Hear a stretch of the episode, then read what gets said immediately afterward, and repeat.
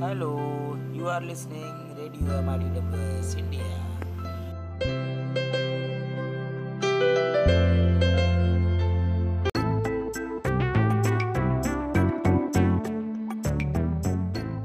hello everyone हम हैं आपके दोस्त रेडियो ओपीजेएस आज़ादी बोलने की।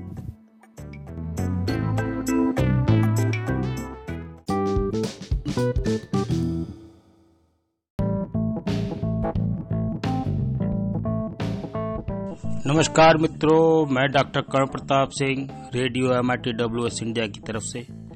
आज हमारे साथ हैं हमारे मित्र डॉक्टर राजेंद्र निकुंभ, जो एक योगा योगाचार्य हैं और एक यूनिवर्सिटी में प्रोफेसर भी हैं, जो यो, बच्चों को योगा सिखाते हैं, योगा पढ़ाते हैं और वो अन्य योगा की कई सारी गतिविधियों के साथ में काफ़ी लंबे समय से जुड़े हुए हैं। तो आज वो हमारे कार्यक्रम योग यज्ञ में अपने विचार रखेंगे और हमारे सभी श्रोतागणों को कुछ न कुछ उनसे लाभ प्राप्त होगा। तो आइए हम लोग सुनते हैं हमारे मित्र योगाचार्य डॉक्टर राजेंद्र नुकुंभ जी को, जो आप हमारे radio radio radio M R T W India के ऊपर में अपने विचार रखेंगे।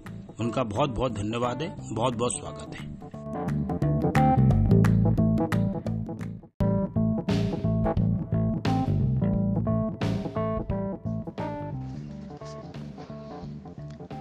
योग इज़ एडवांसिंग एज मेडिसिन योग अब धीरे धीरे चिकित्सा शास्त्र का रूप ले रहा है।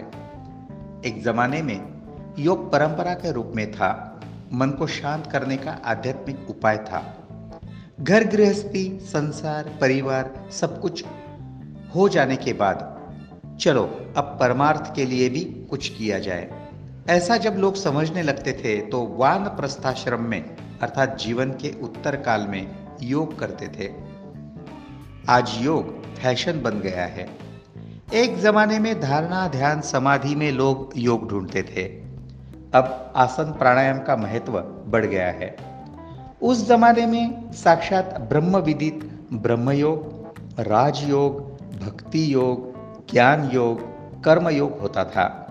अब योगा स्टाइल बन गया है vinyasa style aerobic yoga Iyengar yoga इतना ही नहीं तो विदेशों में बियर योगा न्यूड योगा हो रहा है। क्या सचमुच ये योगा है? सही मायने में योग है क्या?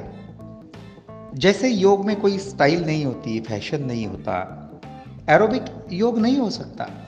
बियर योगा न्यूड योगा आदि तो विदेशियों द्वारा योग को दिया गया विकृत रूप है। और तो और। आजकल योगा स्टूडियो, योगा क्लासेस के नाम से चलाए जाने वाले गल्ला भरू दुकानों पर बिकने वाली एक्सरसाइज भी योग नहीं है। आसन प्राणायाम के नाम से वहाँ व्यायाम किया जाता है। उसमें आइसोटोनिक कॉन्ट्रेक्शंस होते हैं।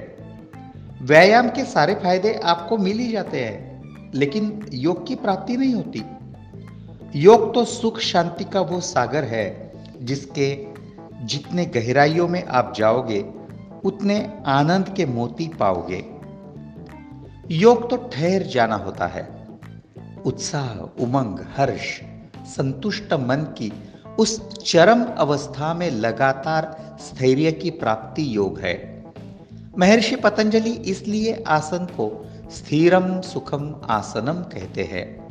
उसमें प्रयत्न पूर्वक शैथिल्य लाने को कहते हैं। अधिकाधिक रिलैक्स होने की बात करते हैं। अपने तन मन की हर सुख दुख की प्रत्येक संवेदनाओं को भूलकर परम तत्व में एक हो जाने की बात करते हैं।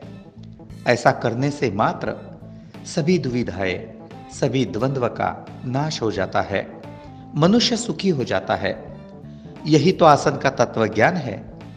क्या हम इस तरह इसका अभ्यास करते हैं? योग के आद्य गुरु का यह तत्व ज्ञान ही आसन प्रणाली को व्यायाम प्रणाली से भिन्न बना देता है। जहाँ शारीरिक लेवल की बात हो रही है, वहाँ तन के साथ मन के बोझ भी अपने आप टूटने लगते हैं। बीमारियों की जड़, व्याधि विकारों की गुत्थी सुलझने लगती है। उसके अद्भुत परिणाम दिखाई देने लगते हैं। आप सोच भी नहीं सकते, ऐसे सुंदर लाभ प्राप्त होते हैं। इसलिए योग को संकीर्ण भावना से ना देखे किसी व्यायाम का रूप देने की भूल ना करे। प्राणायाम भी बिना समझे किसी ब्रीदिंग एक्सरसाइज की तरह ना करे। श्वासों का संतुलन ना गवाए। प्राण की ज्येष्ठता, प्राण की श्रेष्ठता तो वेद उपनिषदों में भी विदित है। रस, रक्त, मांस, मेद, अस्थि, मज्जा, शुक्र, सभी सप्त धातु और कफ, पित्त को भी कार्य प्रेरणा प्राण से ही मिलती है।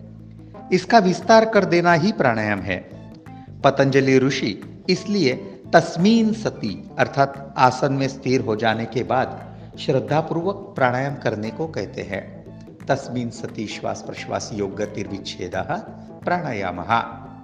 ऐसा करने से प्राण का विस्तार होगा।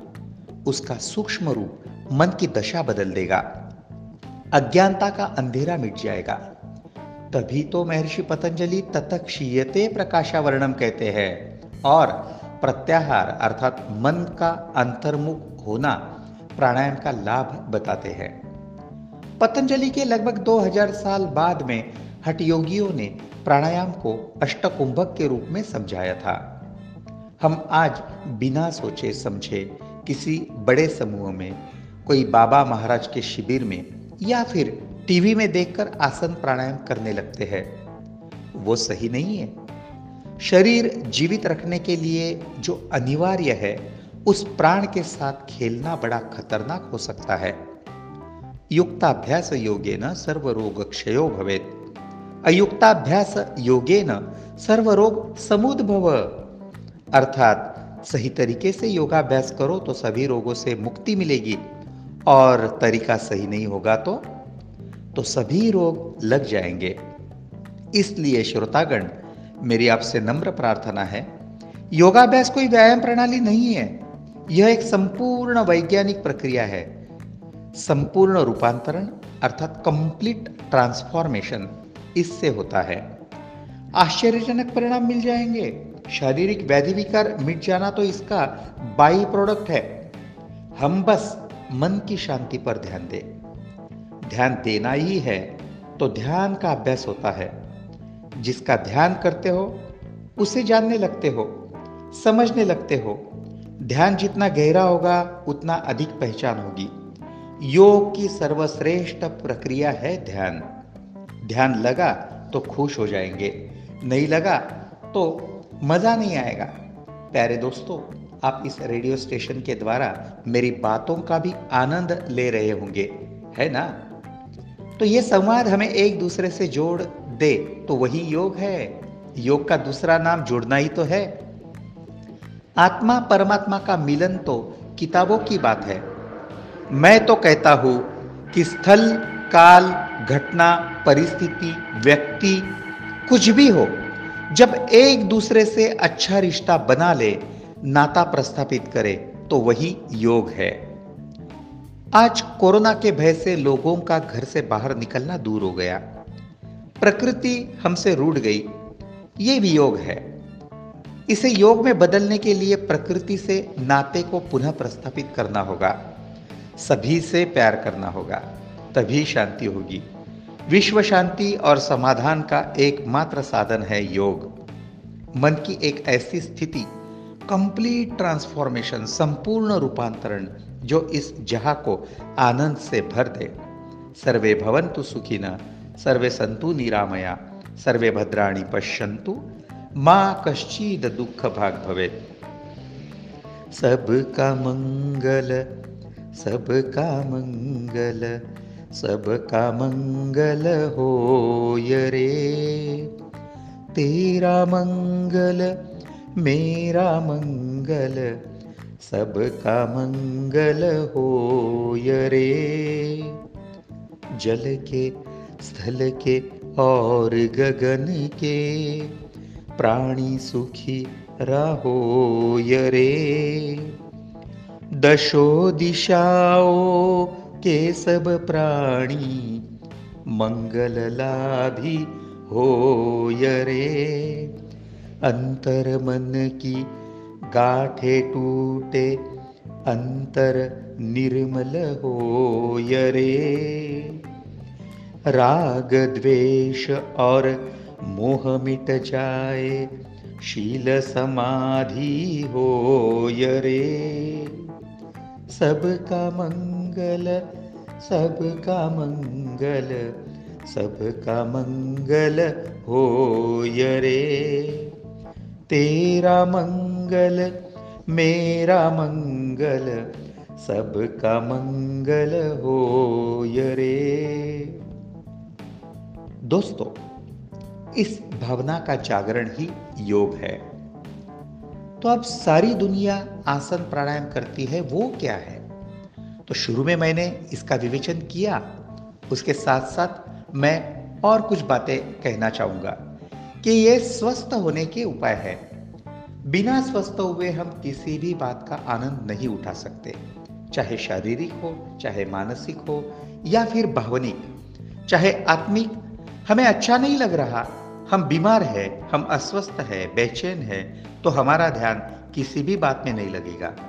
हमारा मन उस बेचैनी की तरफ़ ही भागेगा। जब तक हम किसी बात में एकाग्र नहीं होते हैं तो उसे ठीक से जान नहीं पाते। ये विज्ञान भी कहता है, ज्ञान प्राप्ति का साधन समग्र एकाग्रता ही है और एकाग्रता से एक कदम आगे बढ़ाएँगे। सिर्फ़ एकाग्रता ही नहीं, ध्यानस्थ हो जाओगे, उसी में एक रूप हो जाएँगे, उस विषय वस्तु के साथ एक हो जाओगे तो हमारे अपने सुख दुख का एहसास ही नहीं रहेगा, उसके साथ आपका संयोग हो जाएगा।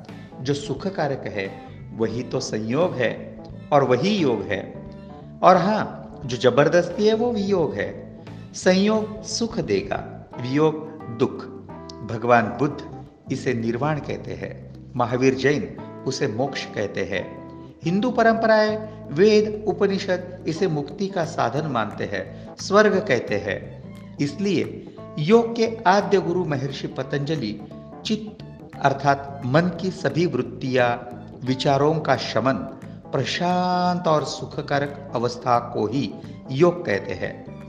योग चित्त वृत्ति निरोध। वे तो आसन प्राणायाम को इस योग को प्राप्त करने के साधन के मात्र रूप में देखते हैं। पतंजलि की अष्टांग योग साधना हट योग के सप्तांग, चतुरंग योग अथवा षडांग योग भगवत गीता के कर्म योग, ज्ञान योग, भक्ति योग अथवा कर्म योग योग करने का कोई भी तरीका हो, वो हमें उस असीम सुख शांति और स्थैर्य की तरफ़ लेकर जाता है। यू कहे तो ये न सिर्फ़ रास्ते, ये किसी साधन या वाहन के समान है। ये हमें डेस्टिनेशन तक पहुंचाएँगे। उनका अपना महत्व तो है, लेकिन ये कभी नहीं भूलना कि अंतिम स्थिति तो वह खुशहाली ही है, शांति और समाधान है, जिसके लिए हमने इनका सहारा लिया था। उस शांति, समाधान, मोक्ष, निर्वाण अर्थात स्वर्ग की प्राप्ति योग है। उस स्थान पर पहुँचने के बाद इन पगडंडियों को भी भूल जाना है, वही छोड़ देना है। योग बिंदु अमृत का जीवन में मिल जाए। योग रूपी परिस का इस जीवन को स्पर्श हो जाए तो बस और किसी बात की तमन्ना नहीं होगी। योग है जीवन जीने का ज्ञान, जिसके आगे नतमस्तक है विज्ञान। हम पुनः एक बार मिलेंगे अगले एपिसोड में। तब तक नमस्कार हरिओम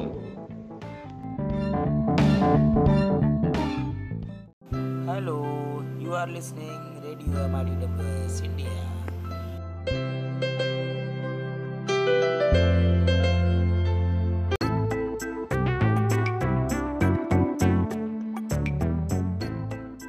everyone हम हैं आपके दोस्त रेडियो ओपीजेएस आज़ादी बोलने की।